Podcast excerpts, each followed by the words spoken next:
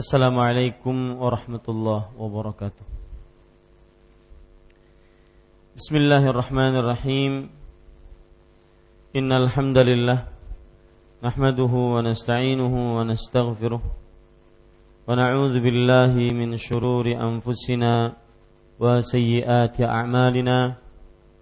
Man yahdihillahu fala mudilla lah wa man yudlil fala hadiya وأشهد أن لا إله إلا الله وحده لا شريك له وأشهد أن محمدا عبده ورسوله.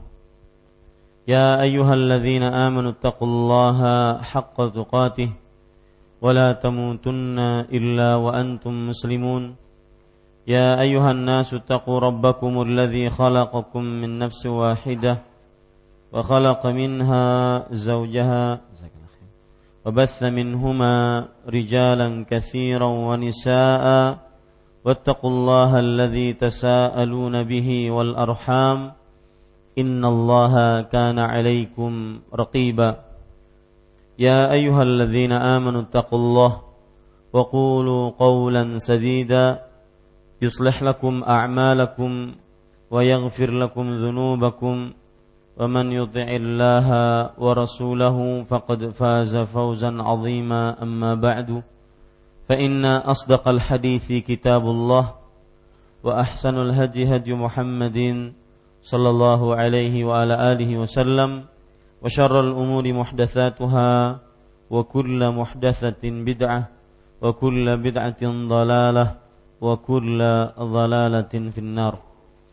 الحمد لله kita bersyukur pada Allah Subhanahu wa taala pada malam ini malam Selasa 8 Rajab 1436 Hijriah. Kembali duduk bersama di dalam kajian rutin membaca kitab Bulughul Maram min Adillatil Ahkam yang ditulis oleh Al-Hafidh Abdurrahman Ahmad bin Ali bin Abdurrahman Ibnu Hajar Asqalani rahimahullahu taala. Salawat dan salam semoga selalu Allah berikan kepada Nabi kita Muhammad sallallahu alaihi wa ala alihi wasallam pada keluarga beliau, para sahabat serta orang-orang yang mengikuti beliau sampai hari kiamat kelak. Dengan nama-nama Allah yang husna dan sifat-sifatnya yang mulia kita berdoa Allahumma inna na'udzubika an nusyrika bika wa nahnu na'lam wa nastaghfiruka lima la na'lam. Wahai Allah kami berlindung denganmu dari mensyirikkanmu dalam keadaan kami menyadarinya. Dan kami memohon maghfirah darimu dari mensyirikkanmu dalam keadaan kami tidak menyadarinya. Amin ya rabbal alamin Bapak Ibu, saudara-saudari yang dimuliakan oleh Allah Subhanahu wa taala, pada malam ini kita membaca hadis dari kitab Bulughul Maram yang ke-109. Saya baca hadisnya. Wa an Abi Hurairah radhiyallahu anhu qala qala Rasulullah sallallahu alaihi wa ala alihi wasallam istanzihu minal baul fa inna amata azabil qabri minhu rawahu ad-Daruqutni artinya dari Abu Hurairah radhiyallahu anhu dia berkata Rasulullah sallallahu alaihi wa ala alihi wasallam bersabda bersucilah dari air kencing karena umumnya azab kubur itu disebabkan olehnya diriwayatkan oleh Ad-Daruqutni. Bapak Ibu, saudara-saudari yang dimuliakan oleh Allah Subhanahu wa taala, poin atau kita lanjutkan dulu membaca selanjutnya yaitu hadis yang ke-110 karena masih berkaitan dengannya. Walil hakimi aktsaru azabil qabri minal baul wa huwa sahihul isnad Sedangkan dalam riwayat Al-Hakim umumnya azab kubur karena air kencing dan sanatnya sahih. Bapak Ibu saudara-saudari yang dimuliakan oleh Allah Subhanahu wa taala, poin yang pertama yaitu biografi perawi yang meriwayatkan hadis ini yaitu Abu Hurairah radhiyallahu anhu. Abu Hurairah radhiyallahu anhu sudah sering lewat kita, kita langsung kepada poin yang kedua yaitu makna hadis ini. Dari Abu Hurairah radhiyallahu anhu dia berkata, Rasulullah sallallahu alaihi wa ala alihi wasallam bersabda istanzihu minal baul istanzihu artinya bersucilah dari air kencing e, kalau kita perhatikan makna asal istanzihu seperti yang sering saya ucapkan di dalam bahasa Arab jika ada alif, sin, dan ta, maka ini maksudnya adalah meminta. Nah, istanzihu, istanzihu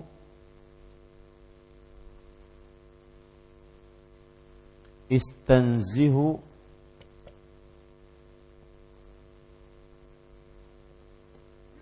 itu diambil dari kata is plus an-nazahah. Isti plus an-nazahah. An-nazahah artinya kesucian. Ketika Rasul Shallallahu Alaihi Wasallam bersabda, istanzihu yang diterjemahkan dalam dalam ter, buku terjemahan kita di sini bersucilah dari air kencing ya maka maknanya bisa dikasih garis bawah bersucilah maksudnya adalah bersucilah maksudnya adalah carilah kebersihan atau bersihkanlah air kencing bersihkanlah air kencing.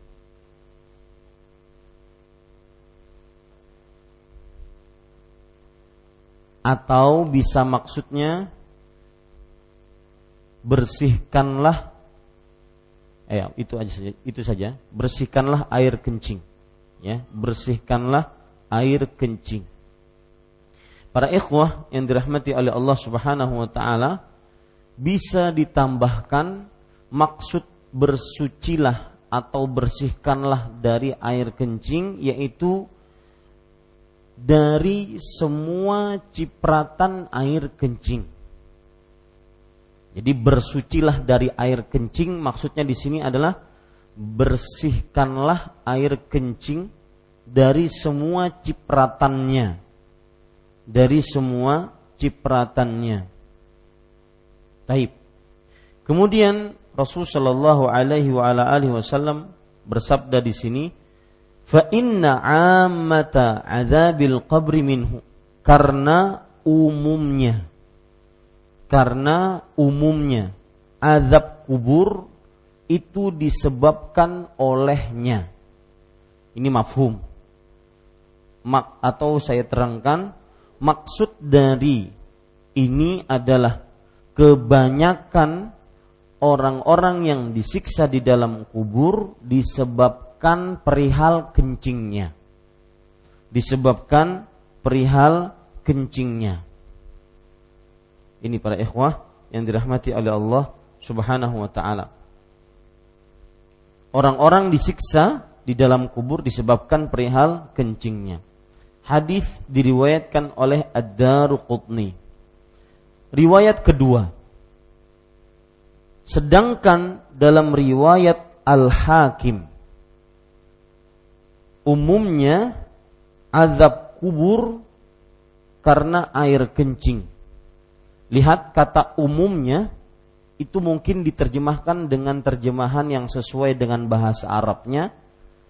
Kebanyakan siksa kubur karena air kencing.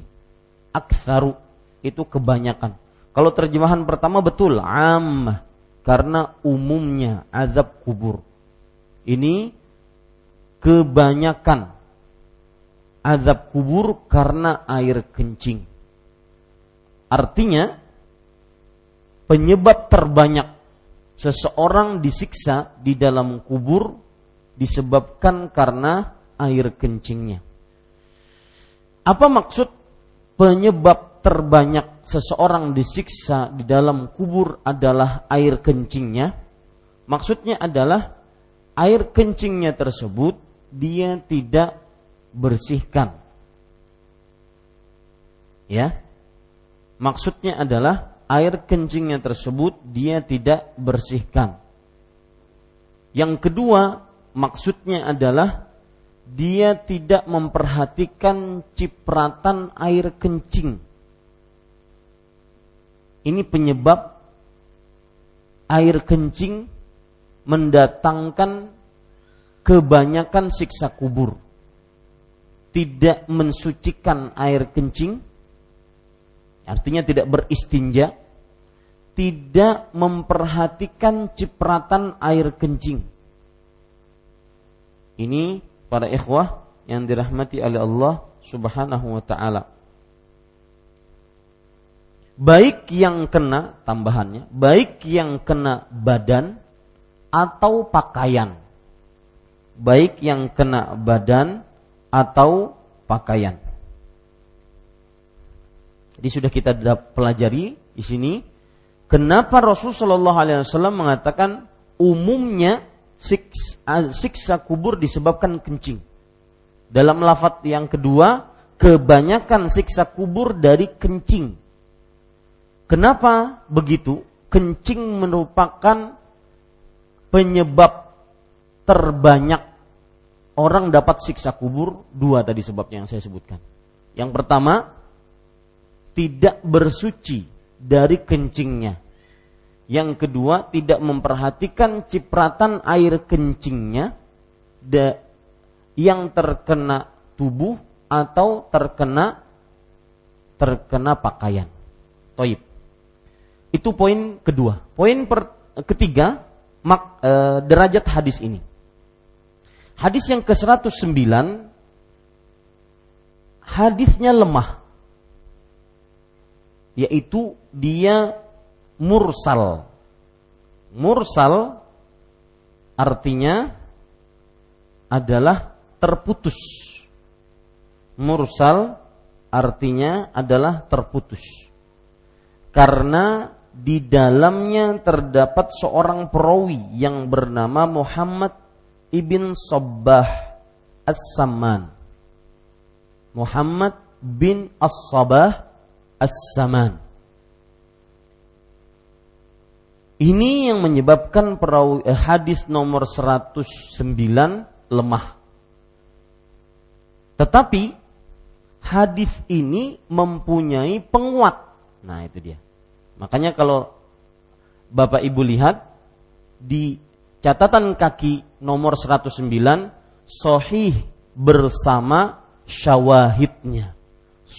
Sahih bersama penguatnya.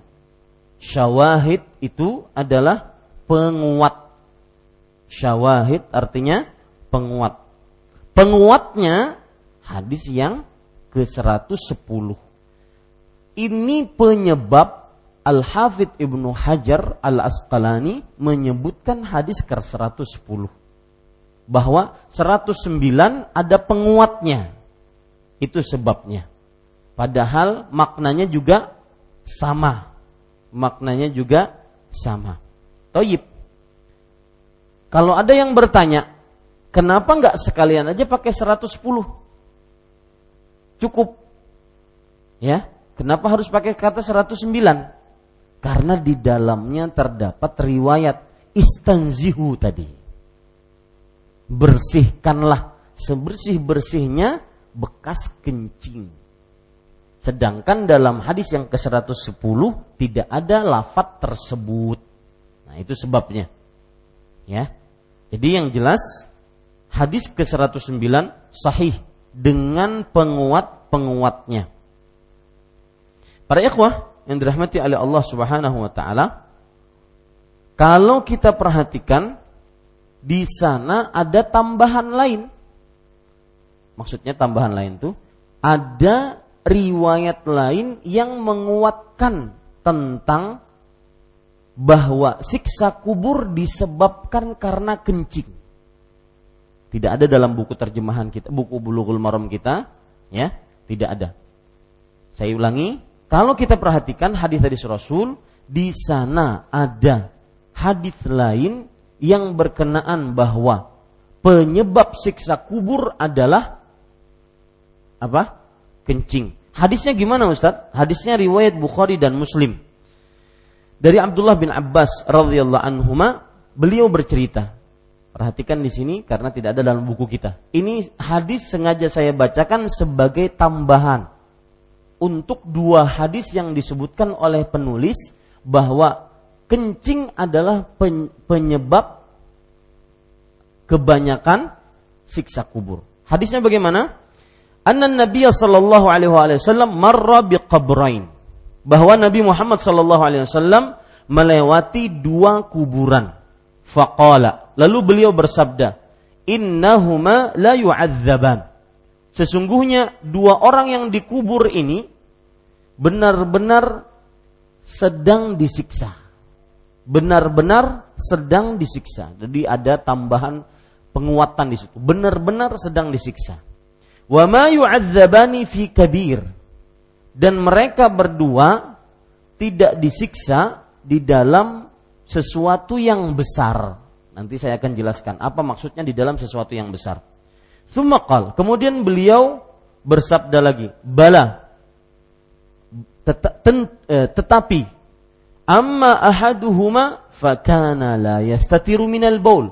Salah seorang dari keduanya disiksa di dalam kubur karena tidak bersuci menutup dari kencing. Wa ammal akharu fakana yamshi bin namimah. Orang yang kedua yang disiksa karena suka mengadu domba. Ini hadis yang juga penguat da, pada hadis yang ke-109. Sekali lagi, hadis yang ke-109 ini lemah. Tetapi dikuatkan dengan hadis-hadis yang lain. Dikuatkan dengan hadis-hadis yang lain. Taib. Adapun Hadis yang ke-110 hadisnya sahih tanpa ada keraguan di dalamnya. Hadisnya sahih, tidak ada keraguan di dalamnya. Imam Bukhari di, ketika ditanya oleh Imam Tirmidzi tentang hadis yang ke-110 sahih. Kata beliau hadis sahih. Kemudian Imam Ad-Daruqutni rahimahullahu taala mengatakan juga hadis ini adalah hadis sahih. Ya. Bahkan para ikhwan yang dirahmati oleh Allah Subhanahu wa taala para ulama mengatakan bahwa hadis yang paling sahih tentang kencing penyebab kebanyakan siksa kubur adalah hadis yang ke-110. Hadis riwayat Imam Hakim dari Abu Hurairah radhiyallahu an. Taib, para ikhwan yang dirahmati oleh Allah, sekarang kita masuk kepada poin yang keempat, yaitu hukum dan pelajaran dari hadis ini. Yang pertama, hadis ini menunjukkan wajibnya membersihkan kencing dengan membasuhnya atau menghilangkan bekasnya dari badan atau dari pakaian. Hadis ini menunjukkan wajibnya membersihkan kencing dengan membasuhnya atau menghilangkan bekasnya dari pakaian, dari badan atau dari pakaian. Ketika kita berbicara tentang wajib, maka hukumnya wajib. Artinya, meskipun ini perkara adab, tetapi ketika ada yang berkaitan dengan siksa kubur maka jadi wajib.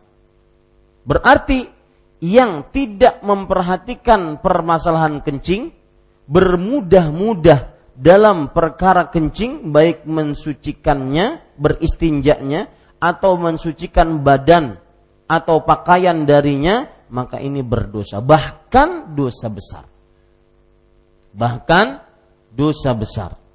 Ini para ikhwah yang dirahmati oleh Allah Subhanahu wa taala. Kemudian Bapak Ibu saudara-saudari yang dimuliakan oleh Allah. Pelajaran yang kedua yaitu bahwa tidak mensucikan kencing, saya ulangi, tidak membersihkan bekas kencing termasuk dosa besar seperti yang kita sebutkan tadi. Yang menyebutkan dosa besar ini adalah pertama Imam Bukhari. Beliau mengatakan babum minal kabairi alla yastatiru min baulih. Bab termasuk dosa besar. Lihat ya. Dan orang berakal, orang yang cerdas tidak bermudah-mudah terhadap dosa besar. Karena dosa besar diancam dengan satu neraka. Yang kedua laknat. Yang ketiga murka. Yang keempat siksa. Makanya ketika Imam Bukhari rahimahullah dan imam-imam yang lain yang akan saya sebutkan menyebutkan dosa besar kita jangan remehkan. Harus hati-hati. Babun minal kabairi alla yastatiru mina min baulih. Artinya bab termasuk dosa besar adalah tidak mensucikan dari kencingnya. Ini Imam Bukhari. Yang mengatakan dosa besar juga adalah Imam Az-Zahabi dalam kitab beliau Al-Kabair. Beliau mengatakan termasuk dosa besar yang ke-31. 31. Ada mutanazzuhi minal bul. Tidak membersihkan kencing. Taib. Oh, ulama yang ketiga yang menyebutkan bahwa tidak membersihkan kencing termasuk dosa besar adalah Ibnu Hajar Al-Haythami di dalam kitab beliau Az-Zawajir Az-Zawajir termasuk dosa besar. Nah, sekarang kalau kita perhatikan ini perkataan-perkataan para ulama. Apa dalilnya? Dalilnya hadis yang saya sebut tadi. Makanya saya menyebutkan hadis itu. Di samping penguat untuk hadis yang ke-109 tetapi juga ingin memberitahukan bahwa termasuk faidah dari hadis-hadis yang kita baca adalah bahwa tidak membersihkan, tidak memperhatikan kebersihan kencing termasuk dosa besar. Dalilnya apa? Yang saya baca riwayat tadi, yang tidak ada dalam kitab kita. Apa lafadznya? Perhatikan. Lafadznya bala innahuma fi kabir. Innahu kabir. Artinya tentu dia adalah dosa besar. Ya, tentu dia adalah dosa besar. Hadis riwayat Bukhari dan Muslim. Taib, itu pelajaran yang ketiga. Eh kedua. Pelajaran yang ketiga yang kita bisa ambil dari hadis ini adalah yaitu hadis ini menunjukkan bekas najis eh apa bekas kencing yang sedikit pun tidak dimaafkan. Hmm. berat. Bekas kencing yang sedikit pun tidak dimaafkan. Dalam artian sesuai dengan kemampuan manusia ya artinya kalau kita memang terlihat terpecik ke badan, ke pakaian, maka pada saat itu wajib dibersihkan, dibasuh. Ya, jangan dibiarkan ah sedikit nggak apa-apa. Kalau seandainya memang tidak terlihat oleh kasat mata, itu baru boleh. Tidak apa? Tidak dibasuh. Jadi Allah berfirman di dalam surat Al-Hajj ayat 78, "Wa ma ja'ala 'alaikum fid dini min haraj." Artinya, dan Allah tidak menjadikan bagi kalian di dalam beragama kesulitan. Kalau seandainya kecil-kecil sekali tidak kasat mata, baru itu ma'fu anhu, dimaafkan. Adapun yang kasat mata bisa terlihat bekasnya, maka ini tidak boleh dibiarkan. Ini yang dimaksud pada e, faedah yang ketiga, bahwa bekas kencing walau sedikit tidak dimaafkan. Artinya wajib di dibersihkan dibasuh. Ya, ini para ikhwah yang dirahmati oleh Allah Subhanahu wa taala. Kemudian, pelajaran selanjutnya yang kita bisa ambil dari hadis ini yaitu hadis ini menunjukkan membersihkan kencing semua jenis kencing. Semua jenis kencing. Apa maksudnya semua jenis kencing? baik kencing manusia, kencing manusia ini pun dibagi menjadi dua, orang dewasa, anak kecil, atau kencing hewan. Hadis ini yang keempat menunjukkan membasuh kencing dari semua jenis kencing. Baik kencing manusia, kencing manusia ada dua, yang orang dewasa ataupun anak kecil atau kencing hewan. Maka semuanya wajib dibersihkan sebersih-bersihnya, dibasuh bekas kencingnya sebersih-bersihnya. Tetapi nah, tetapi ya ada pengecualian yaitu kencing hewan yang dimakan dagingnya. Kencing hewan yang dimakan dagingnya. Seperti onta dan kambing. Seperti onta dan kambing. Hal ini berdasarkan yaitu Rasul Shallallahu Alaihi Wasallam beliau memperbolehkan untuk kaum uraniin minum kencing air eh, air kencing onta. Hah, apa rasanya tuh? Belum kada tahu juga. Ya, bahwa Rasulullah Shallallahu Alaihi Wasallam memperbolehkan minum air kencing onta untuk kaum siapa? Uraniyin. Tulis itu. Karena itu dalil. Ya, hadis riwayat Bukhari dan Muslim. Jadi, poin yang keempat, pelajaran keempat bahwa hadis ini menunjukkan membersihkan kencing semua jenis kencing dari manusia dan semua binatang kecuali binatang yang apa? dimakan dagingnya, yaitu seperti onta dan kambing. Dalilnya Nabi Muhammad SAW membolehkan bagi kaum uraniyin, ain pakai ain, uraniyin, uraniyin, ya, untuk minum air kencing onta Dan Rasul Shallallahu Alaihi Wasallam tidak memerintahkan mereka untuk membasuh gelas mereka ataupun memerintahkan mereka untuk membasuh apa yang terkena dari air kencing onta tersebut, ya, menunjukkan itu adalah suci. Menunjukkan itu adalah suci. Tapi para ikhwan yang dirahmati oleh Allah Subhanahu wa taala. Pelajaran yang kita bisa ambil dari hadis ini juga yaitu hadis ini menunjukkan keyakinan ahlu sunnah wal jamaah tentang tetapnya siksa kubur. Tetap dan adanya siksa kubur. Ya hadis ini biasa seperti ulama akidah mengatakan masa ilul tuhmalu ilal aqaid.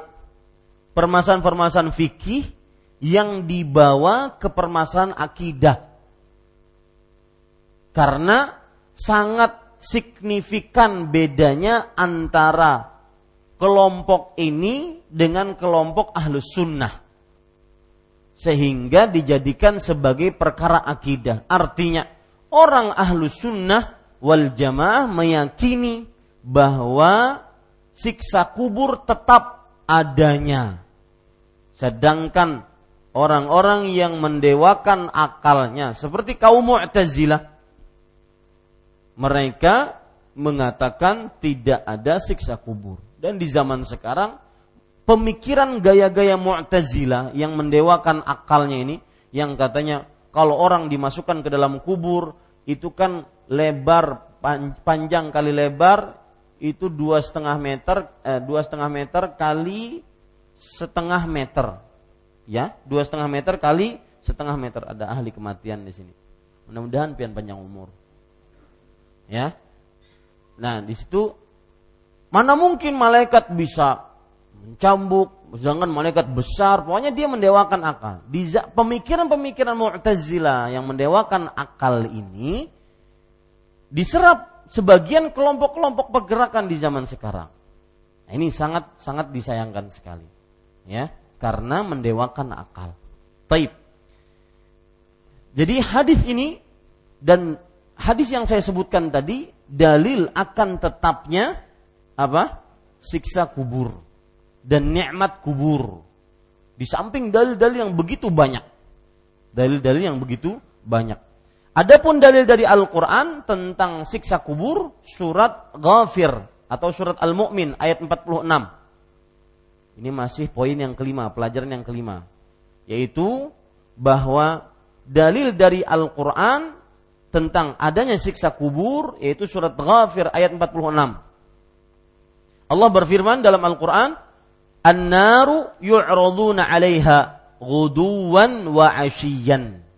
Artinya, api neraka dinyalakan atas mereka pada pagi hari dan sore hari. Maksudnya terus-terusan itu. Bukan berarti pagi ya, jam sampai jam 8 ampih. Enggak, terus-terusan. Ya, maksudnya pagi dinyalakan sampai malam, malam dinyalakan sampai pagi. Makanya jangan jangan kita meremehkan dosa besar. Lihat perkataan Imam Ibnu Katsir yang menunjukkan keteguhan akidah.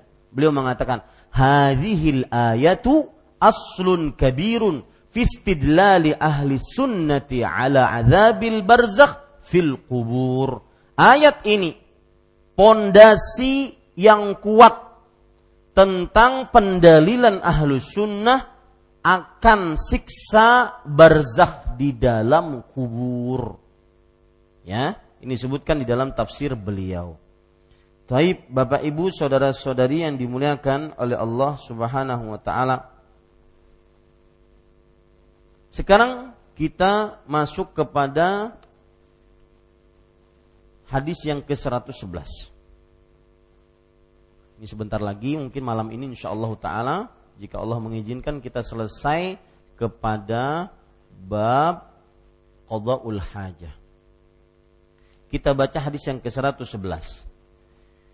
Wa an Suraqata ibni Malik radhiyallahu anhu qala Allamana Rasulullah sallallahu alaihi wa alihi wasallam fil khala' an naq'uda 'ala al-yusra wa nansiba al-yumna rawahul Baihaqi bisanadin dhaif dari Suraqah bin Malik. Radhiyallahu anhu dia berkata Rasulullah sallallahu alaihi wasallam telah mengajarkan kepada kami apabila berada dalam WC ketika buang hajat agar kami duduk di atas kaki kiri dan menegakkan kaki kanan diriwayatkan oleh Al Baihaqi dengan sanad dhaif. Baik, kita baca hadis ini. Yang pertama poin poin pertama dari hadis ini adalah biografi perawi yang meriwayatkan hadis ini. Siapa beliau? Suraqah bin Malik.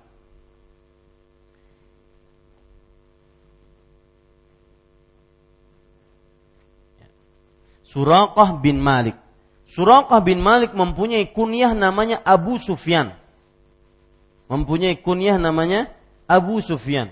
Beliau berasal dari Bani Kinanah.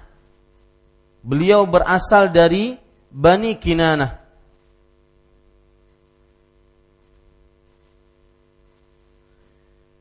Kemudian beliau pernah tinggal di Qudaid. Qudaid. Beliau pernah tinggal di Qudaid. Ini daerah dekat kota Mekah. Kemudian beliau termasuk penduduk kota Madinah. Jadi pernah tinggal saja di kota Qudaid dekat kota Mekah tetapi aslinya termasuk penduduk kota Madinah. Kemudian para ikhwan yang dirahmati oleh Allah Subhanahu wa taala, Imam Bukhari pernah menceritakan tentang kisah Suraqah bin Malik. Jadi ini ada cerita menarik tentang Suraqah bin Malik. Empat mukjizat Rasulullah. Yaitu ceritanya Suraqah bin Malik radhiyallahu anhu, beliau ketika orang-orang kafir Quraisy mengumumkan bahwa siapa yang mendapati Muhammad hidup atau mati maka akan dapat imbalan sekian sekian sekian. Akhirnya orang-orang pun mengejar Rasulullah sallallahu alaihi wasallam ketika beliau berhijrah dari kota Makkah ke kota Madinah. Yang termasuk mendapati Rasulullah adalah Suraqah bin Malik. Suraqah bin Malik.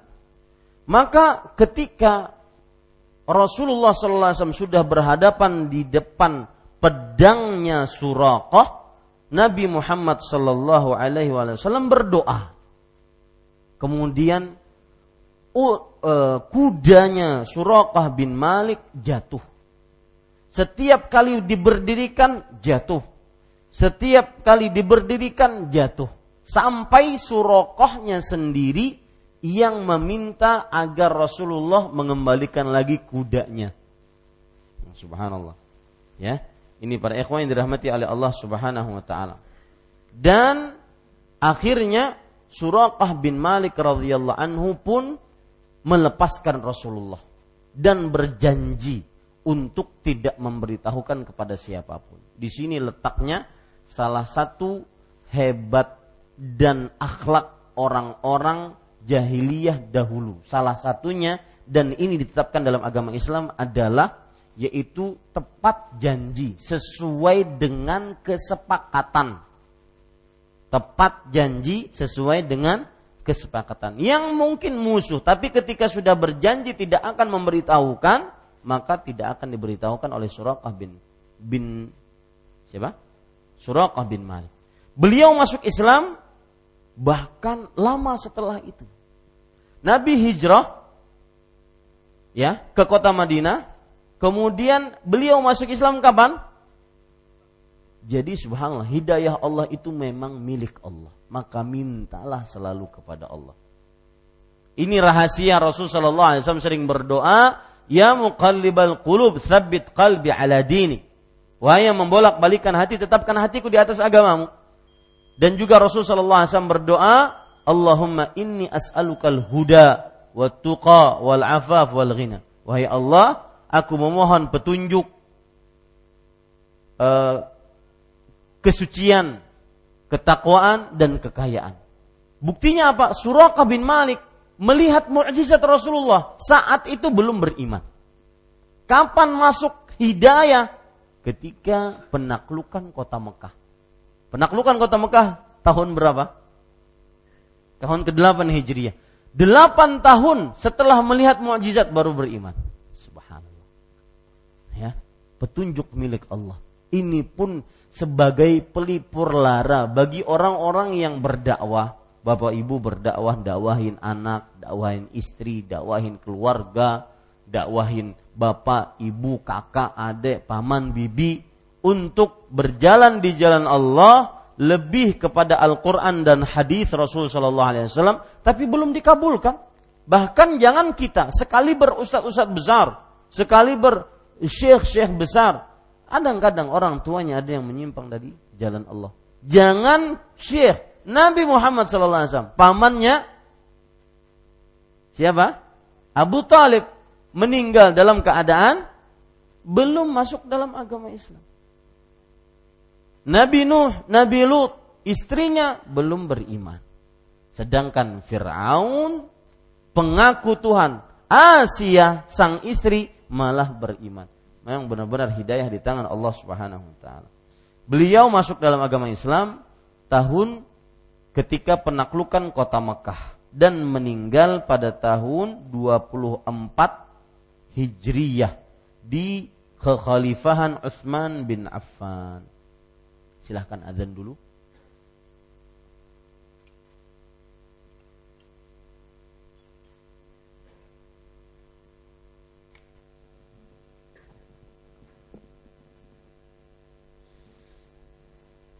الله أكبر الله أكبر الله أكبر الله أكبر أشهد أن لا إله إلا الله.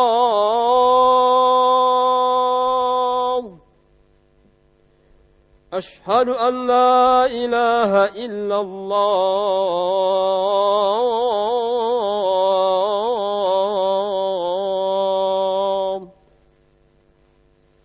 أشهد أن محمد رسول الله.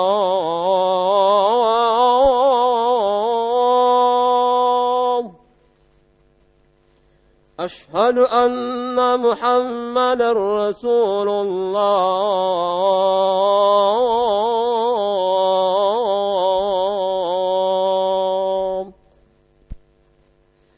حي على الصلاة.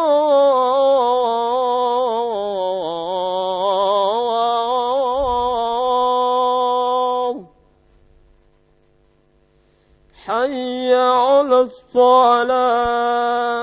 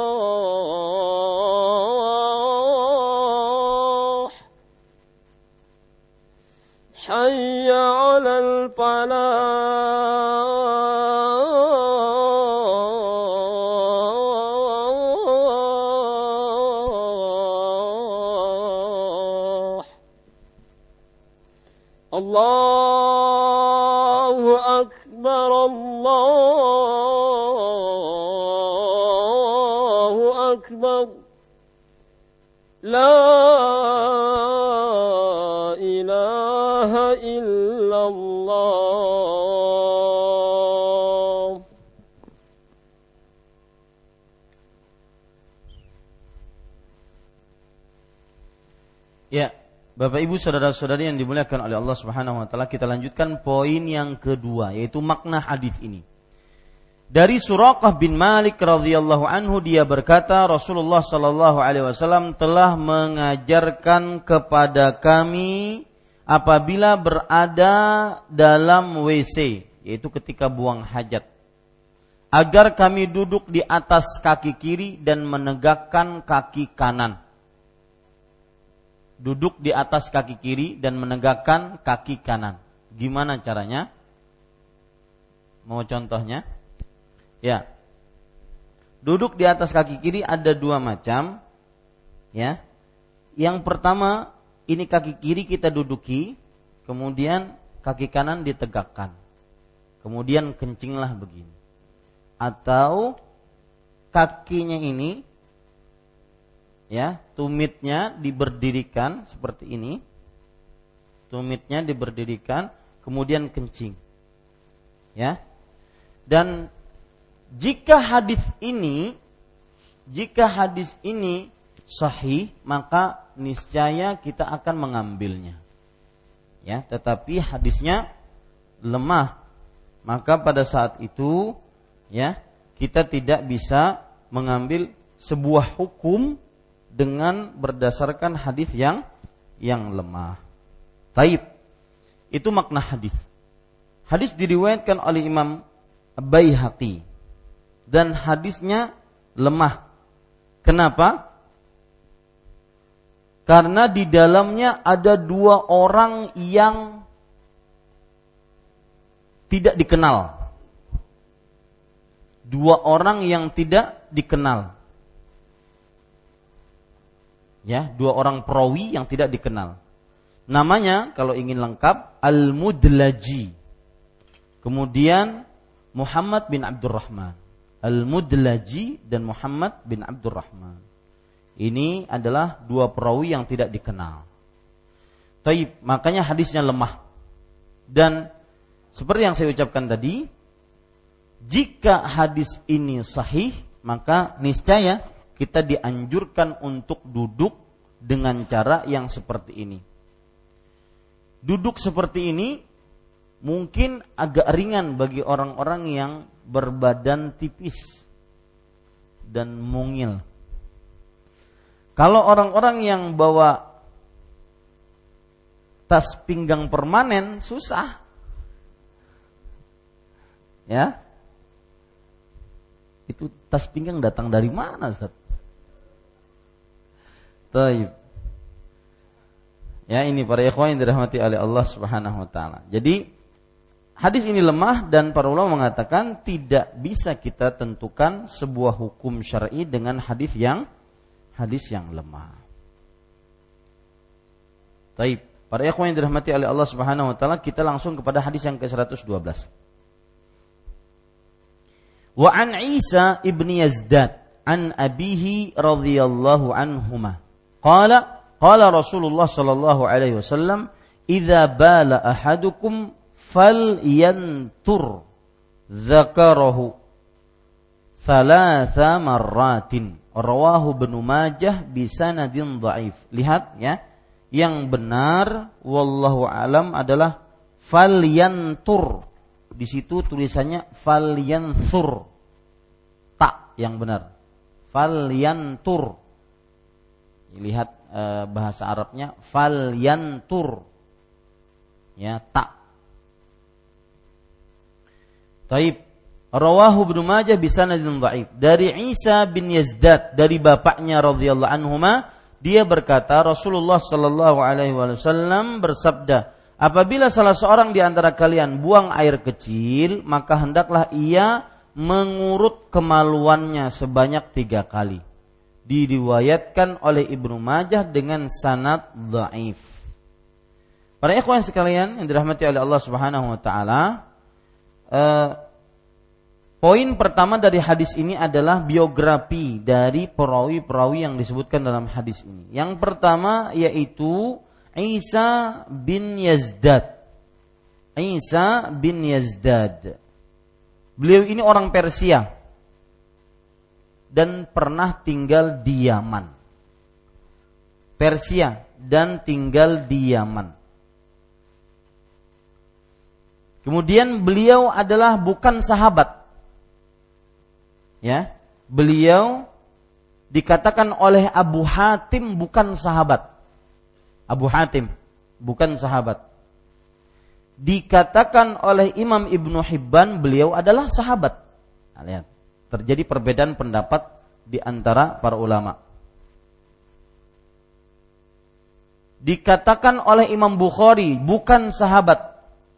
Dikatakan oleh Imam Abu Daud bukan sahabat. Dikatakan oleh Imam Ibnu Adi bukan sahabat. Jadi ada ada ulama-ulama hadis yang menyatakan beliau bukan sahabat. Yazdad eh, Isa bin Yazdad ini. Siapa yang pertama mengatakan bukan sahabat? Abu Hatim kemudian yang kedua Imam Bukhari yang ketiga Abu Daud yang keempat uh, Ibnu Adi. Yang keempat Ibnu Adi. Ya. Yang keempat Ibnu Adi. Kemudian Bapak Ibu saudara-saudari yang dimuliakan oleh Allah, bapaknya pun tidak dikenal. Nah, ini dia, ya. Bapaknya juga disebutkan oleh Ibnu Ma'in, la yu'rafu Isa wala abuh. Isa dan bapaknya tidak dikenal. Makanya para ulama hadis sepakat hadis ini lemah. Sepakat loh ya. Para ulama sepakat bahwasanya hadis ini lemah. Taib. Kita masuk poin kedua dulu sebelum menentukan uh, derajat hadis. Poin kedua makna hadis ini. Dari Isa bin Yazdad dari bapaknya. Bapaknya berarti namanya siapa? Yazdad. Dia berkata, Rasul Shallallahu Alaihi Wasallam bersabda, apabila salah seorang di antara kalian buang air kecil, itu sedang kencing, maka hendaklah ia mengurut kemaluannya. Kata-kata mengurut ada dua makna. Diurut dari ujung pangkalnya sampai uj, e, dari pangkalnya sampai ujungnya. Berarti ini termasuk laki-laki atau perempuan? Maka laki-laki. Ya, ini laki-laki saja. Dari ujung dari pangkalnya sampai ke ke ujungnya diurut. Makna urut yang kedua yaitu di apa sih namanya? Di kipas-kipas. Oke, apa di kipas-kipas? ya, digetar-getarkan. Paham aja lah, Pian. Hah? Dipapai? Noh, iya pulang. Dipapai. Lemas benar lu kadang mendengar papai itu teh. ya, pokoknya seperti itu. Ini makna yang kedua. Ya. Diurut maksudnya di apa? Di yang pertama tadi apa? Dipegang dari pangkal sampai ujung, diurut dipegang dari dari pangkal sampai ujung. Yang kedua digetarkan atau dipapai. Tulis faedah dari Ustadz Khairullah. Nah. Taib, para ikhwan yang dirahmati oleh Allah Subhanahu wa taala. Kemudian Bapak Ibu, saudara-saudari yang dimuliakan oleh Allah, Ya, sebanyak tiga kali. Jadi sebanyak tiga kali. Diriwayatkan oleh Ibnu Majah dengan sanat yang lemah, yang dhaif. Dhaif di sini seperti yang saya sudah jelaskan tadi. Pertama di perawinya yaitu Isa bin Yazdad tidak dikenal. Yang kedua bapaknya pun tidak dikenal. Yang ketiga, kesepakatan ahli hadis tentang lemahnya hadis ini. Bahkan yang mengatakan sepakat itu adalah Imam Nawawi. Imam Nawawi. Yang anehnya Imam Nawawi bermadhab apa? Imam Syafi'i. Dan madhab Syafi'i menganjurkan ini. Madhab Syafi'i kalau lagi kencing menganjurkan ini. Ya. Padahal Imam Nawawi rahimahullah sebagai muhakkik madhab sebagai peneliti madhab dan pendapat-pendapatnya sering dipakai sebagai sandaran dalam madhab mengatakan ittafaqu ala annahu dhaif. Para ulama bersepakat bahwa hadis ini lemah. Sepakat, ulama hadis sepakat bahwasanya hadis ini lemah. Yang mengatakan bahwasanya hadis ini lemah juga adalah Imam Ahmad, Imam Ibnu Ma'in, Abu Zur'ah, Ibnu Hibban. Jadi seperti yang dikatakan oleh Imam Nawawi bahwa para ulama hadis menyatakan bahwa hadis ini adalah hadis yang lemah. Baik. Kemudian para ikhwan yang dirahmati oleh Allah, pelajaran yang ketiga yaitu hadis ini lemah. Eh, apa? Poin yang ketiga derajat hadis ini. Hadis ini lemah seperti yang sudah kita sebutkan tadi. Dan kelemah tambahan, kelemahan hadis ini bukan pada sanatnya saja, juga pada matannya ya pada matannya.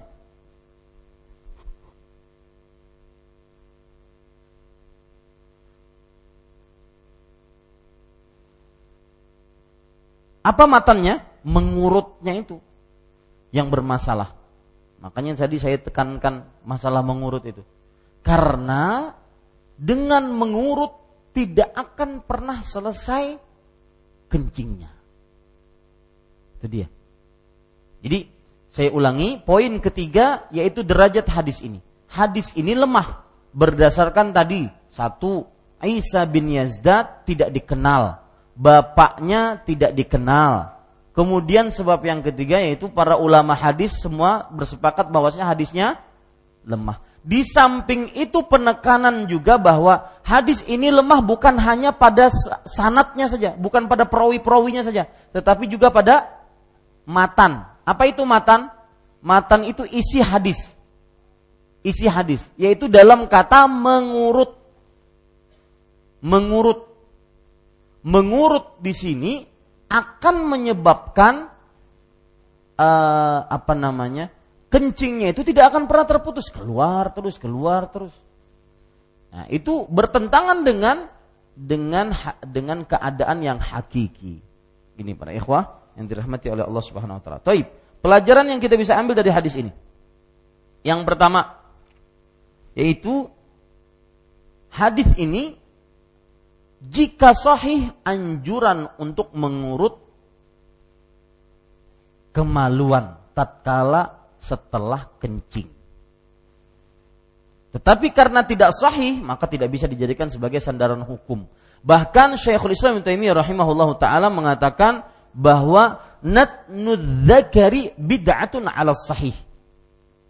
Mengurut, mohon maaf, zakar, yaitu kemaluan laki-laki, adalah termasuk perkara mengada-ngada menurut pendapat yang paling kuat.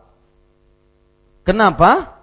Karena para ikhwan yang dirahmati oleh Allah Subhanahu wa taala, beliau mengatakan lam yusra' dzalika Rasulullah sallallahu alaihi wasallam. Tidak disyariatkan oleh Rasulullah sallallahu alaihi wasallam wal hadithul marwiyu fi dzalika dhaifun la aslalah.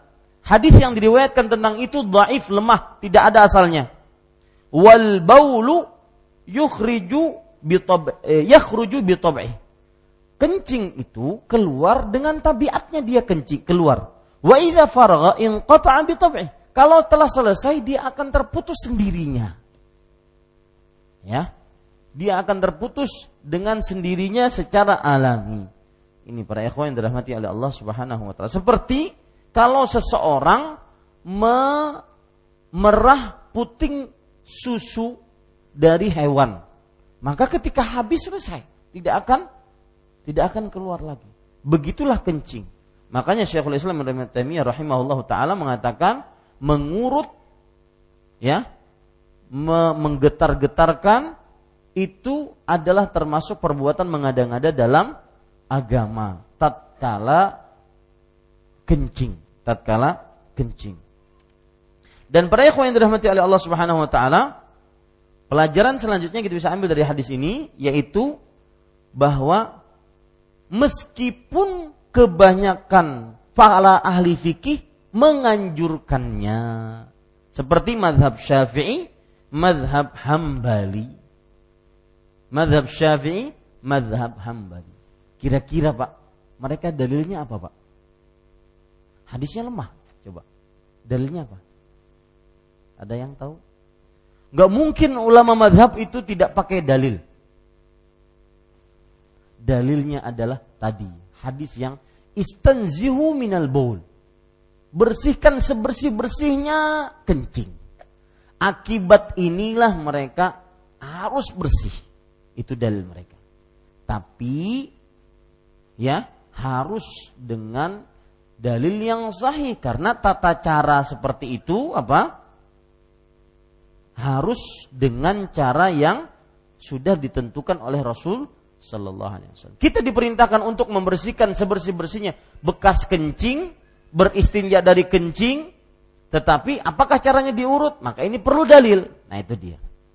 Ya, ini perlu dalil. Wallahu alam.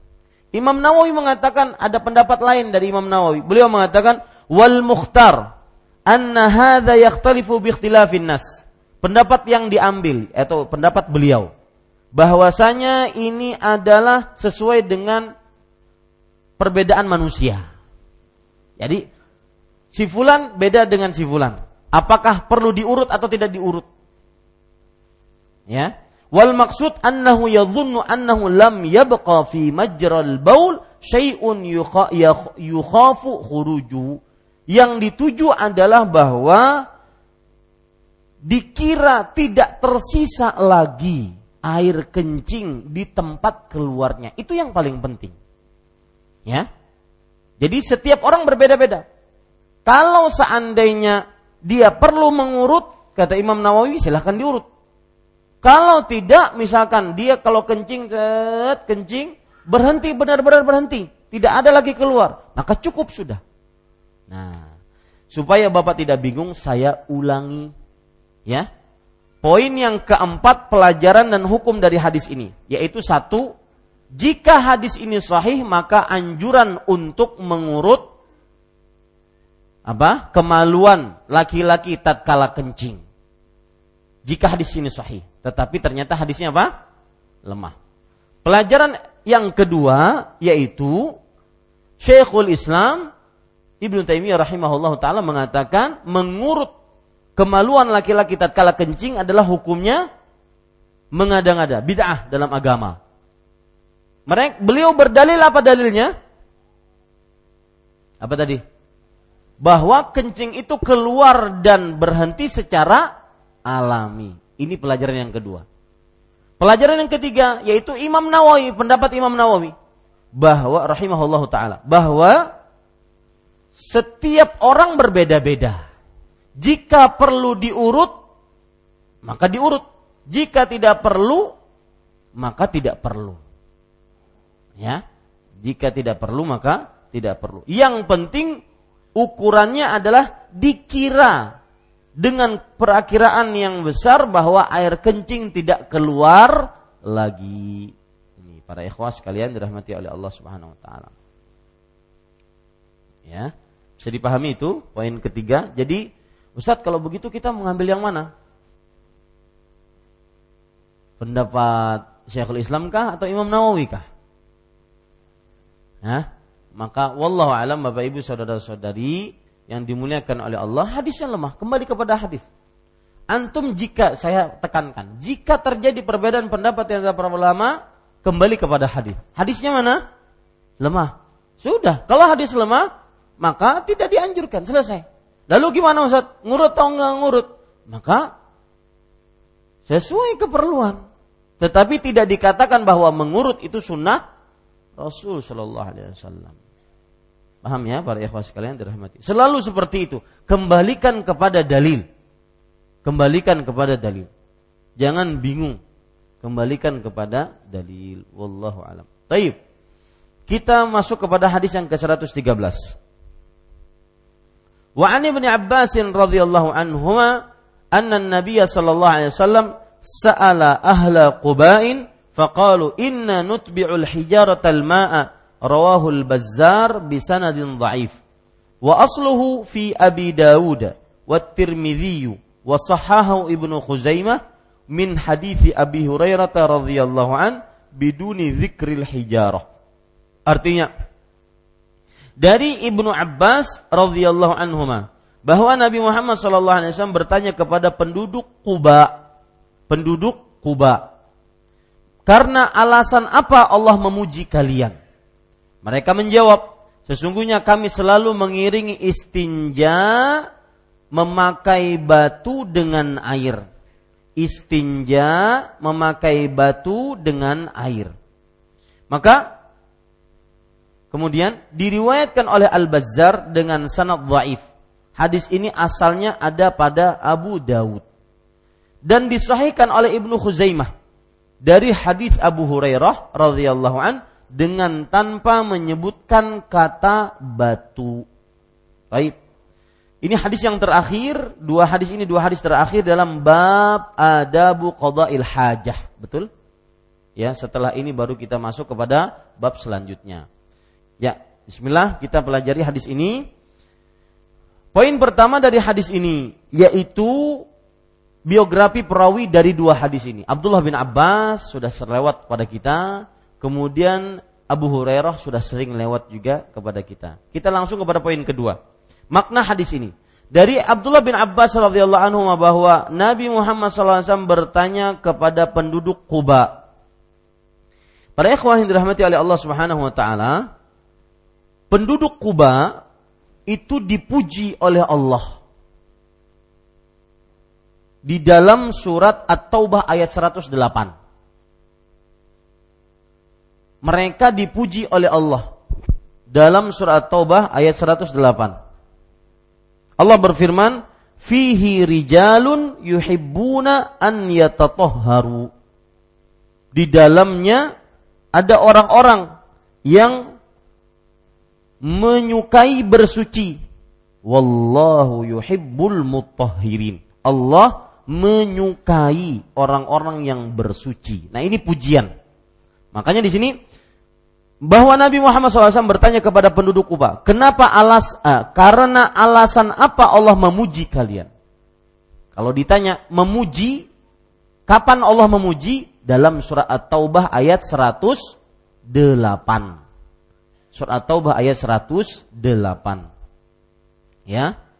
Jadi karena alasan apa Allah memuji? Kita perkarakan memuji dulu ini. Memuji apa maksudnya? Yaitu memuji dalam surat Taubah ayat 108. Baik, para ikhwan yang dirahmati oleh Allah. Kuba itu adalah sebuah daerah dekat kota Madinah.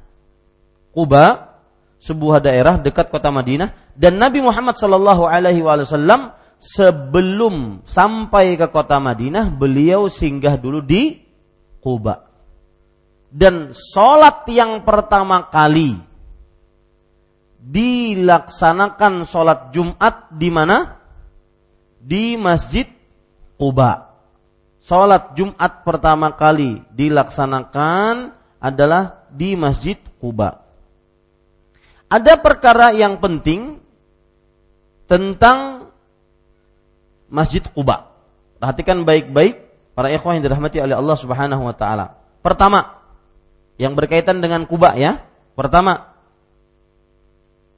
Kuba adalah masjid yang pertama kali dibangun di atas ketakwaan. Sebagaimana disebutkan dalam surah At-Taubah ayat 108. Allah berfirman, "La masjidun ussisa 'ala taqwa min awwali yaumin ahaqqu an taquma fih. Fihi rijalun yuhibbuna an yatatahharu wallahu yuhibbul mutahhirin." Sungguh dia adalah masjid yang dibangun di atas takwa dari hari pertama. Nah, ini yang menunjukkan bahwa pertama kali masjid yang dibangun di atas takwa adalah masjid apa? Kuba. Poin yang kedua tentang Kuba, tentang Kuba. Ya. Masjid yang pertama kali dibangun di dalam Islam. Dalam Islam yang dibawa oleh Rasulullah sallallahu alaihi wasallam masjid yang pertama kali dibangun di dalam Islam.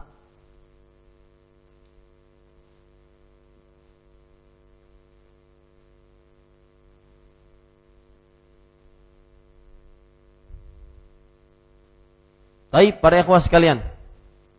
Poin yang ketiga tentang Kuba. Terjadi perbedaan pendapat di antara para ulama. Mana yang disebut masjid pertama kali dibangun di atas takwa. Apakah Masjid Kuba ataukah Masjid Nabawi? Poin ketiga tentang Kuba, manakah masjid yang dibangun pertama kali di atas takwa? Masjid Kuba kah atau Masjid Nabawi kah? Maka para ikhwah sekalian perhatikan, ada yang berpendapat Masjid Kuba, ada yang berpendapat Masjid Nabawi. Semuanya punya dalil. Saya sebutkan dalil-dalilnya. Perhatikan dalil yang pertama yaitu uh, Abu Sa'id Al-Khudri radhiyallahu anhu, beliau pernah bercerita, "Dakhaltu ala Rasulillah sallallahu alaihi wasallam fi baiti ba'd nisa'i." Aku pernah menemui Rasulullah SAW di rumah salah seorang istrinya. Fakultu ya Rasulullah, ayyul masjidaini alladhi usisa ala taqwa? Wahai Rasulullah, dua masjid ini, masjid apa? Kuba. Kemudian Masjid Nabawi. Di dua masjid ini mana yang paling pertama kali dibangun di atas takwa? Sebagaimana disebutkan dalam surah At-Taubah. Maka Nabi Muhammad sallallahu alaihi wasallam akhadha kaffan min hasa. Fadaraba bihil ard. Kemudian beliau uh, beliau mengambil batu pasir dan di rumah istri Rasulullah. Rumah istri Rasulullah itu di mana? Di Madinah. Ya. Ceritanya ini terjadi di kota Madinah, bukan di Kuba, di Madinah. Beliau mengambil tanah, kemudian beliau letakkan lagi begini, kemudian beliau mengatakan, "Huwa masjidukum hadza." Yang dimaksud oleh Allah dalam surat Al-Taubah ayat 108, dia adalah masjid yang benar-benar dibangun di atas takwa adalah masjid ini. Maksudnya masjid apa? Masjid Nabawi. Ini dalil yang menunjukkan bahwa Masjid Nabawi adalah masjid yang pertama kali dibangun di atas takwa. Ya. Dan disebut oleh para ulama la Masjidul Madinah. Yaitu masjid yang dibangun di atas takwa adalah Masjid Madinah, yaitu masjid kota Madinah, Masjid Nabawi. Hadis riwayat Muslim. Ya, hadis riwayat Muslim. Kemudian Bahkan para ikhwan yang dirahmati oleh Allah Subhanahu wa taala perkara memperkarakan mana masjid yang pertama kali dibangun di atas takwa itu sudah terjadi perbedaan pendapat di zaman Rasulullah. Ya. Dua orang bertengkar di zaman Rasulullah. Masjid pertama kali dibangun di atas takwa, Masjid Nabi. Yang satu mengatakan Masjid Kuba. Maka Rasulullah Shallallahu alaihi wa ala alihi wasallam bersabda, huwa masjidi hadza. Dia adalah masjidku ini. Dia adalah masjidku ini. Hadis riwayat Imam Tirmidzi. Jadi itu dalil yang menunjukkan masjid yang pertama kali dibangun di atas takwa adalah Masjid Nabawi. Hadis riwayat Muslim dan hadis riwayat Tirmidzi. Taib, para ikhwah yang dirahmati oleh Allah Subhanahu wa taala. Sekarang Bapak Ibu saudara-saudari yang dimuliakan oleh Allah, dalil pendapat yang mengatakan bahwa masjid yang pertama kali dibangun di atas takwa adalah Masjid Kuba. Dalilnya yaitu ini. Nah, yang kita baca sekarang. Ya, dalilnya adalah ini. Bahwasanya Rasulullah Shallallahu Alaihi Wasallam bersabda, "Nazalat hadhil ayah fi ahli Quba turun ayat ini surat Taubah 106, 107, 108 pada orang-orang di Masjid Kuba dan hadisnya sahih riwayat Tirmidzi. Lalu Ustaz bagaimana menggabungkannya? Maka kita katakan Bapak Ibu saudara-saudari yang dimuliakan oleh Allah bahwasanya tidak ada pertentangan di antara keduanya. Lihat cara menggabungkannya. Catat baik-baik.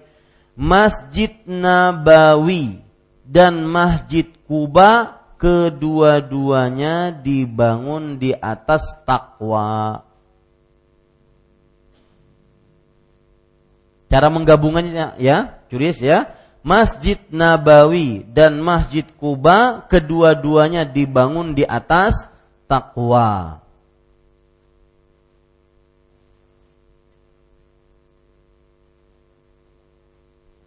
Masjid Dirar ya. Ya, Masjid Dirar. Ya, perhatikan baik-baik Masjid Nabawi dan Masjid Kuba di dua-duanya dibangun di atas takwa. Nah, perinciannya Masjid Kuba dibangun pertama kali Rasulullah Shallallahu Alaihi Wasallam turun di desa itu. Nah, gitu. Sedangkan Masjid Nabawi dibangun di atas takwa pertama kali ketika Rasulullah turun di kota Madinah. Cara menggabungkannya begitu. Ya. Masjid Kuba masjid yang pertama kali dibangun di atas takwa. Yang Nabi bangun di desa itu. dan Masjid Nabawi, masjid yang pertama kali dibangun di atas takwa yang dibangun oleh Rasulullah di kota Madinah. Nah, cara menggabungkannya seperti itu. Taib.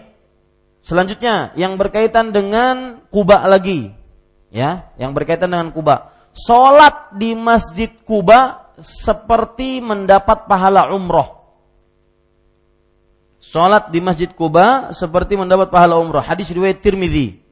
Rasulullah Shallallahu alaihi wasallam bersabda, as-salatu fi masjid Quba ka umrah.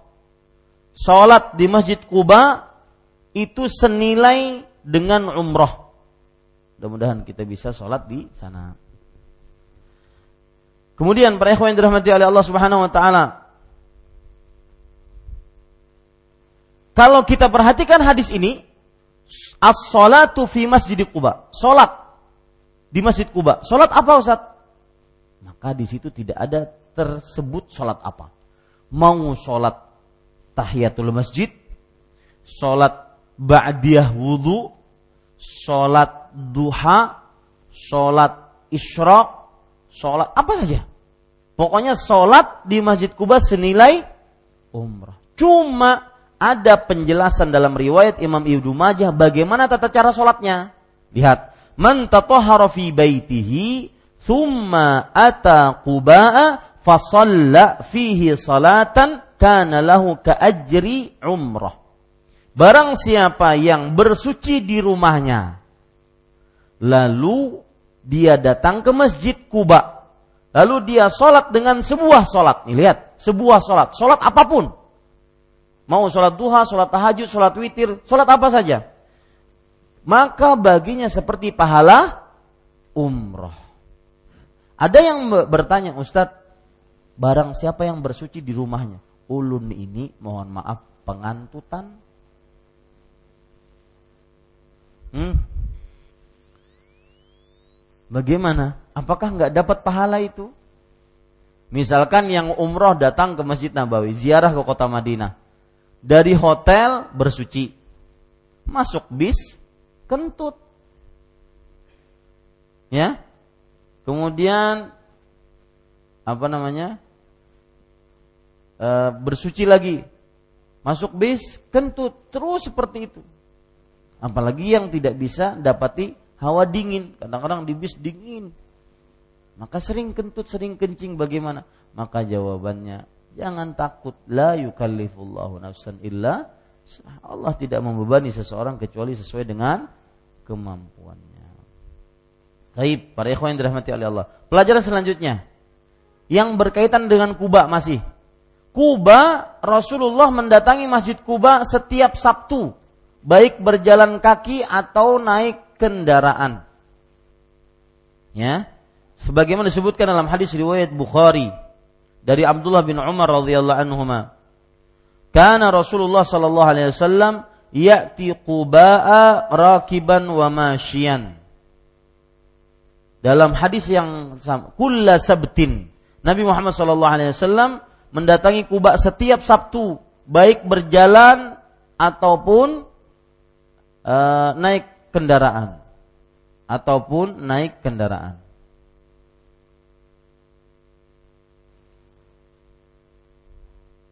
Ya, itu yang berkaitan dengan dengan Masjid Quba. Baik, para ikhwan yang dirahmati oleh Allah Subhanahu wa taala. Kita lanjutkan. Karena alasan apa Allah memuji kalian? Ingat pujian itu ada pada ayat berapa?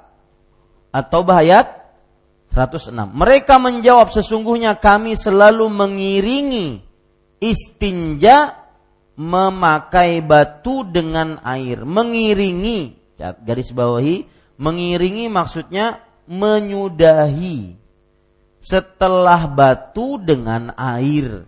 Mengiringi maksudnya menyudahi setelah batu dengan air. Ya, itu maksudnya menyudahi setelah batu dengan air. Taib para ikhwah, poin yang selanjutnya dari hadis ini diriwayatkan oleh Al-Bazzar dengan sanad dhaif. Dhaif artinya apa? Lemah, ya. Kenapa lemah? Karena di dalamnya terdapat seorang perawi yang matruk. Matruk ini ditinggalkan hadisnya. Siapa perawinya? Muhammad bin Abdul Aziz Az-Zuhri. Muhammad bin Abdul Aziz Az-Zuhri. Jadi di, di dalamnya perawinya matruk. Ya. Kemudian juga di dalam sanatnya ada Abdullah bin Syabib. Kalau ingin sedikit dalam tentang ilmu hadis, Abdullah bin Syabib. Ya. Yang disepakati bahwa hadisnya lemah. Abdullah bin Syabib yang disepakati bahwa hadisnya lemah. Hadis ini asalnya ada pada Abu Dawud dan hadisnya pun lemah.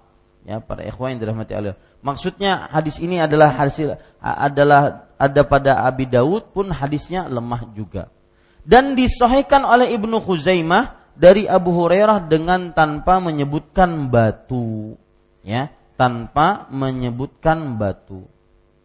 Para ikhwan yang dirahmati oleh Allah Subhanahu wa taala, kita ambil pelajaran dari hadis ini. Yang pertama, yaitu hadis ini menunjukkan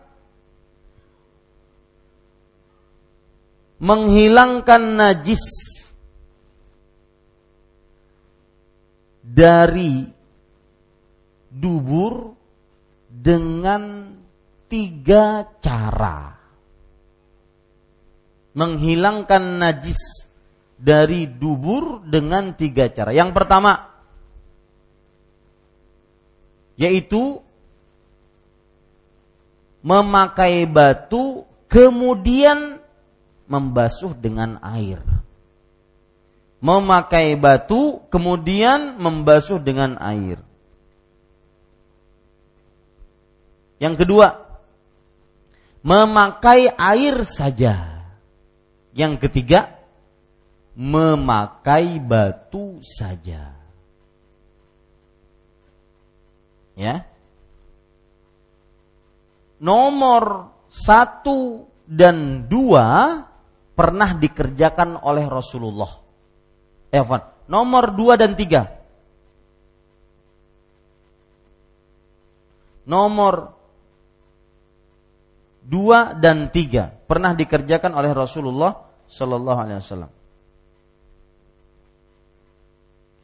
Nomor satu belum pernah dikerjakan oleh Rasulullah.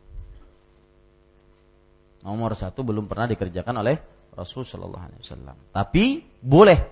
Kenapa? Karena ditunjukkan bahwasanya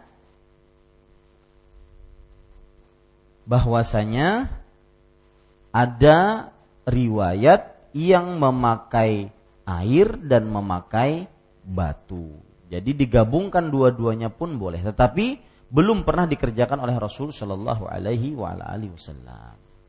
Baik. Ini yang bisa saya sampaikan, Bapak Ibu saudara-saudari yang dimuliakan oleh Allah. Alhamdulillah dengan nikmat dari Allah saya ucapkan alhamdulillahilladzi bi ni'matihi tatimmus salihat. Segala puji hanya milik Allah yang dengan nikmat-nikmatnya sempurna amal-amal soleh. Semoga amal ibadah kita diterima oleh Allah Subhanahu Wa Taala. Semoga yang disampaikan menjadi ilmu yang bermanfaat. Wa sallallahu Nabi Muhammad walhamdulillah rabbil alamin. Silahkan jika ada yang ingin bertanya. Nah, dari kanan dulu. Dari kanan saya, silahkan.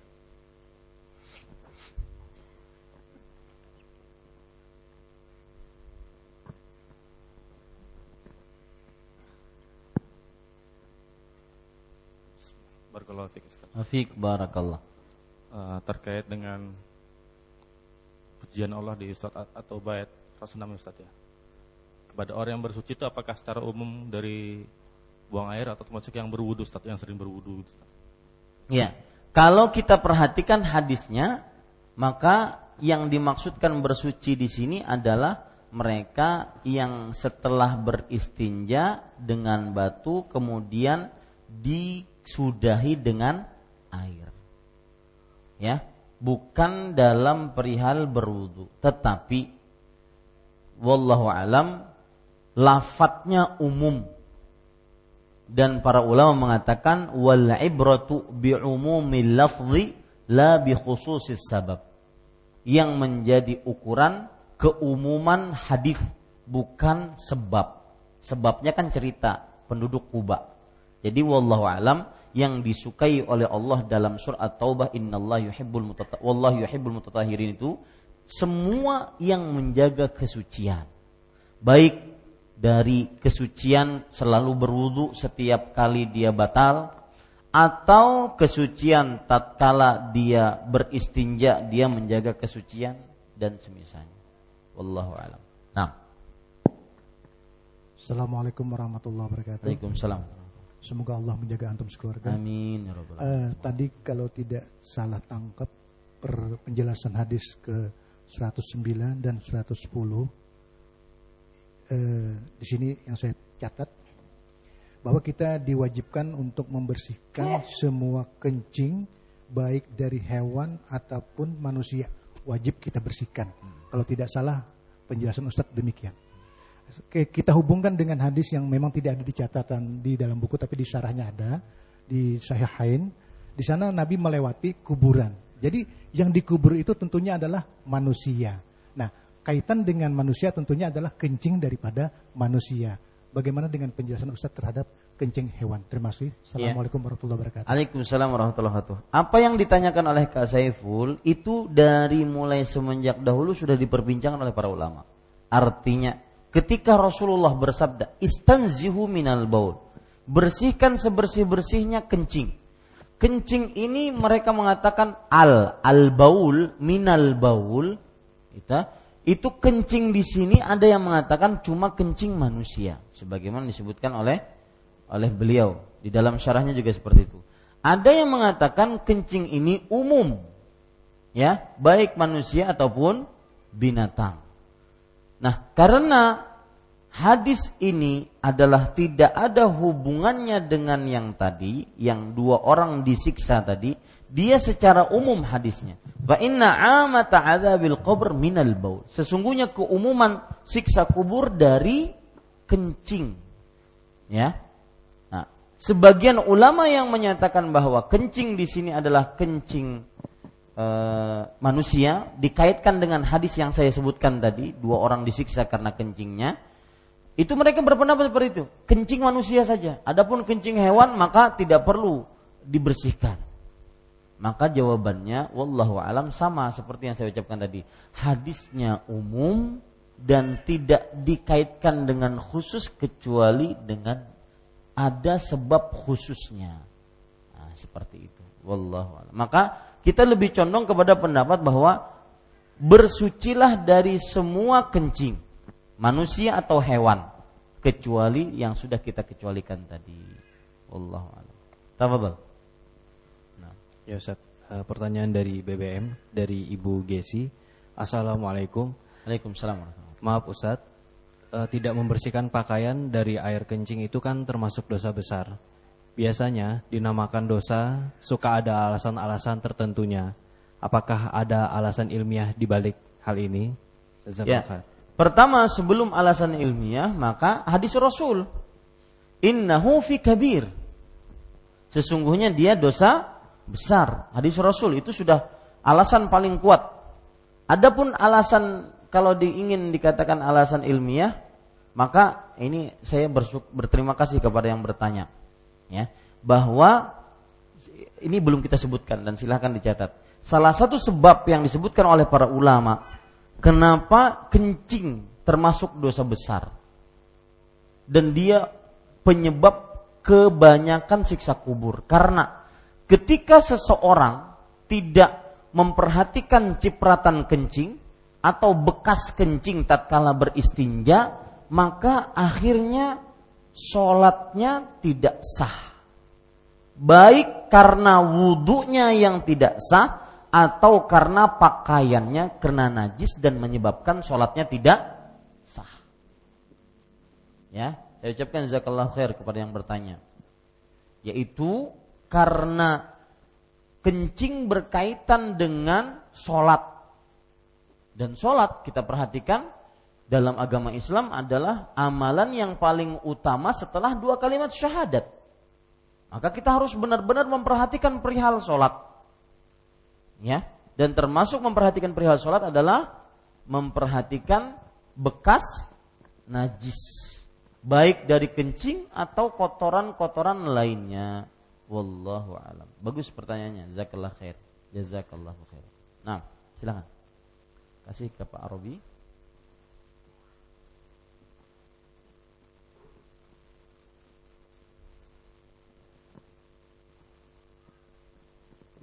Bismillahirrahmanirrahim. Eh, pertanyaan saya gini, Ustaz. Apakah pada saat kita membuang air kencing itu, Ustaz ya, supaya tidak menetes netes ada dalilnya yang mendaham gitu. Hmm. Apa? mendaham. Hmm. Supaya tidak menetes lagi air kencingnya tuh. Apakah ada dalilnya? Iya. Pertanyaannya itu. Ya, Ya. gitu Ustaz. Ya. Ya, kalau ditanya dalilnya ulun belum tahu. Ya, tidak ada dalil yang belum belum eh, ulun baca tentang itu, belum tahu. Ya, ada yang tahu kalau mendaham atau ada yang mencoba? Hah? Puan? Pengalaman pribadi? ya, dalil belum tahu, Pak.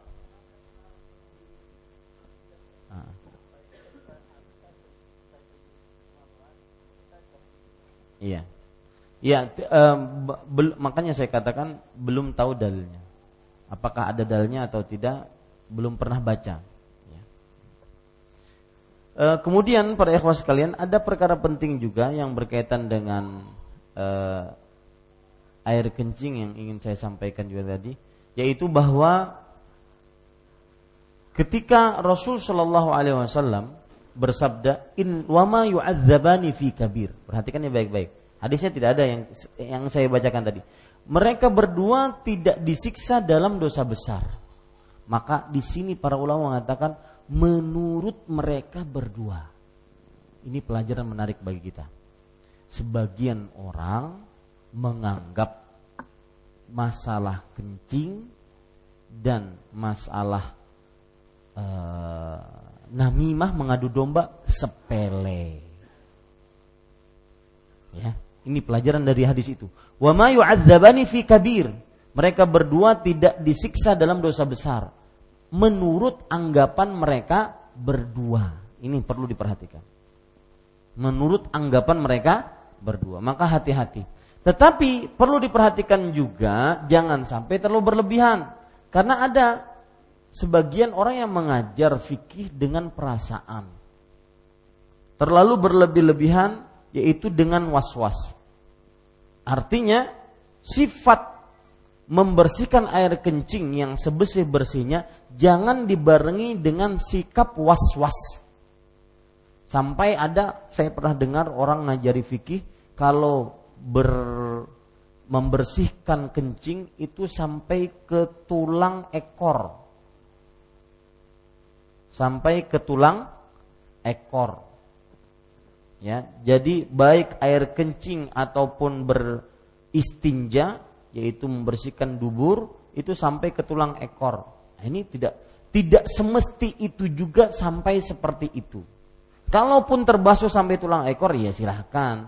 Tetapi harus sampai tulang ekor maka belum ada dalilnya.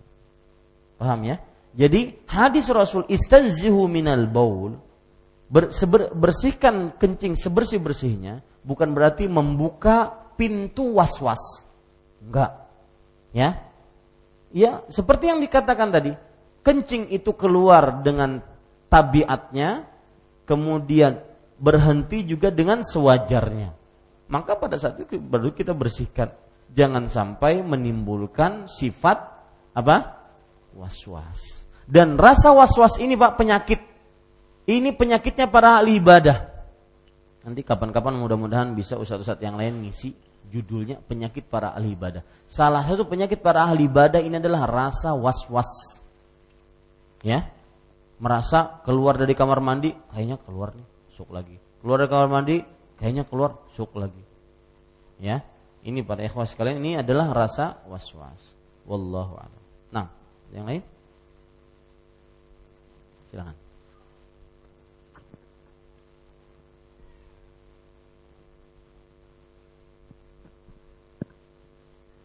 Assalamualaikum warahmatullahi wabarakatuh. Waalaikumsalam warahmatullahi wabarakatuh. Uh, pertanyaan ulun mengenai mustalah Ustaz.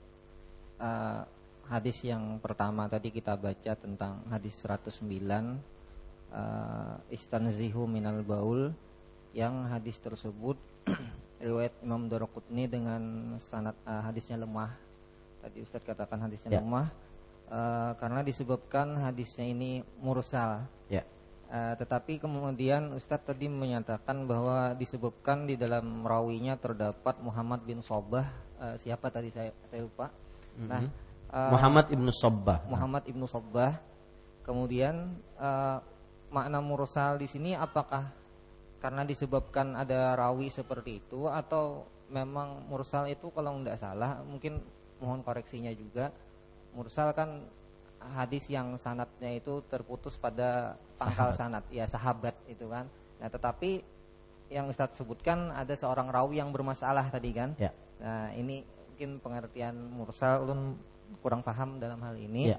Eh, yang kedua berkenaan tentang mungkin ini eh, juga hadis faedah masih hadis yang 109 dan 110 yakni eh, tentang segala jenis kencing tadi Ustaz.